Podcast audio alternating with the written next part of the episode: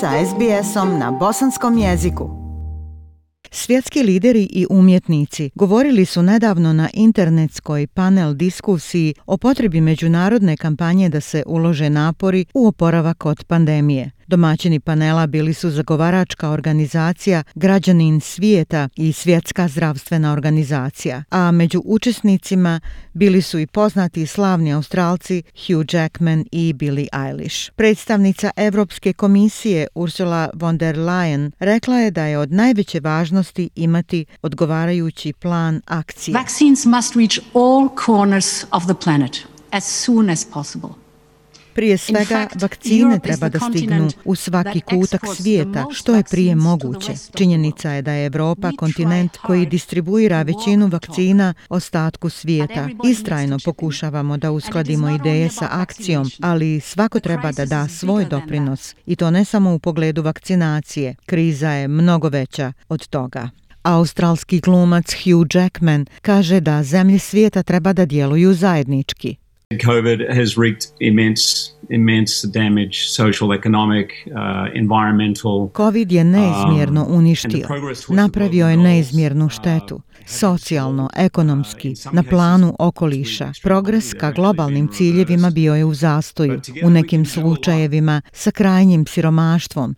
Išao je u obrnutom smjeru ali zajednički možemo da uradimo puno toga. U zapadnoafričkoj državi Senegalu pokrenuta je kampanja vakcinacije protiv koronavirusa u glavnom gradu Dakaru, a prvi koji je primio vakcinu i to kinesku vakcinu Sinopharm bio je ministar zdravstva Abdullahi Difor Sar. Senegal je dobio 200.000 doza Sinopharm vakcina, a planirano je da sve ukupno dobije 1,3 miliona doza ove vakcine kroz inicijativu COVAX programa u martu. Prvi koji će biti vakcinisani su zdravstveni radnici, ljudi preko 60 godina i hronični bolesnici. Ministar zdravstva Abdullah Sar kaže da početak vakcinacije u Senegalu označava važan moment za zemlju.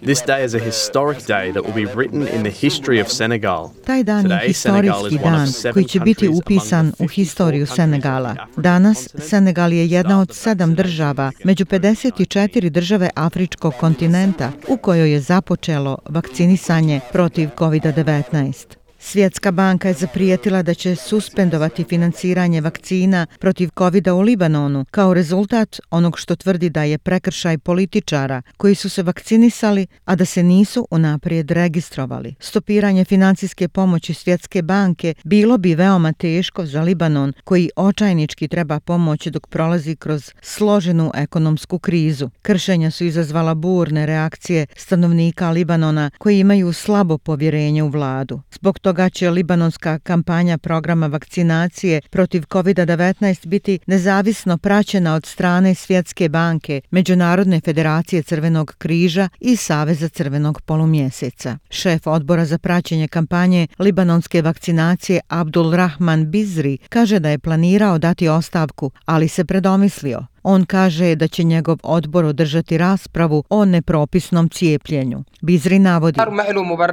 What happened is inexcusable and unacceptable. Ono što se dogodilo je neoprostivo i neprihvatljivo. Ne bi se smjelo više dogoditi, ali mi ne kažemo da se neće dogoditi opet. Zakonodavci koji se vakcinišu u parlamentu ne mogu se porediti sa vodećim medicinskim centrom koji poziva dvoje ljudi i pušta ih unutra.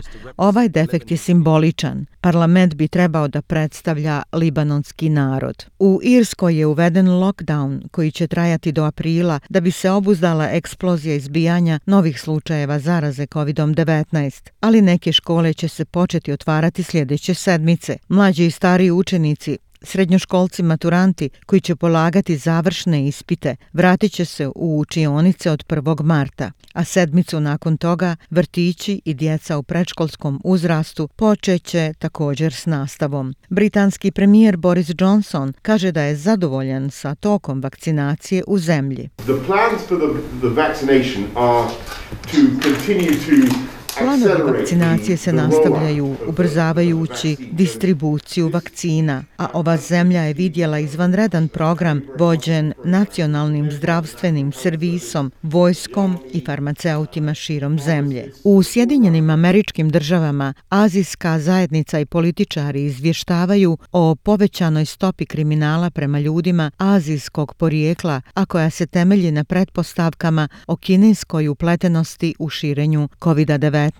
Gradonačelnik Njujorka Bill de Blasio upozorava da će reagovati na bilo kakvu aktivnost te vrste u gradu. If you're even thinking about committing a hate crime, if you dare to raise your hand against a member of our Asian communities, ako ste samo pomislili da učinite neki zločin iz mržnje, ako se samo usudite da podignete ruku na nekog člana azijske zajednice, osjetit ćete posljedice. Mi imamo najstrožiju odlučnost u ovoj zemlji da se borimo sa zločinom iz mržnje. Izvršni direktor Azijsko-američkog saveza Joan Yo kaže da Azijsko-američka zajednica pati. Since the pandemic hit us in January 2020, the Asian American community has been reeling from the second pandemic of racism. Otkako je počeo udar pandemije u januaru 2020. godine, Azijsko-američka zajednica tetura uslijed još jedne pandemije, rasizma. Na saveznom nivou postavili smo internetsku stranicu da prikupljamo izvještaje o incidentima na temelju predrasuda u našem gradu, ali tamo je prijavljeno samo nešto preko 500 slučajeva. Mi znamo da je toga mnogo više.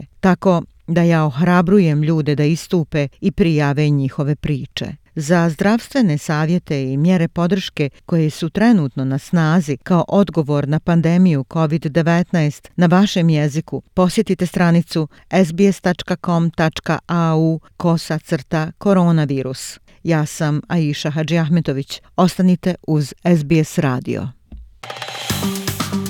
Like, share, comment.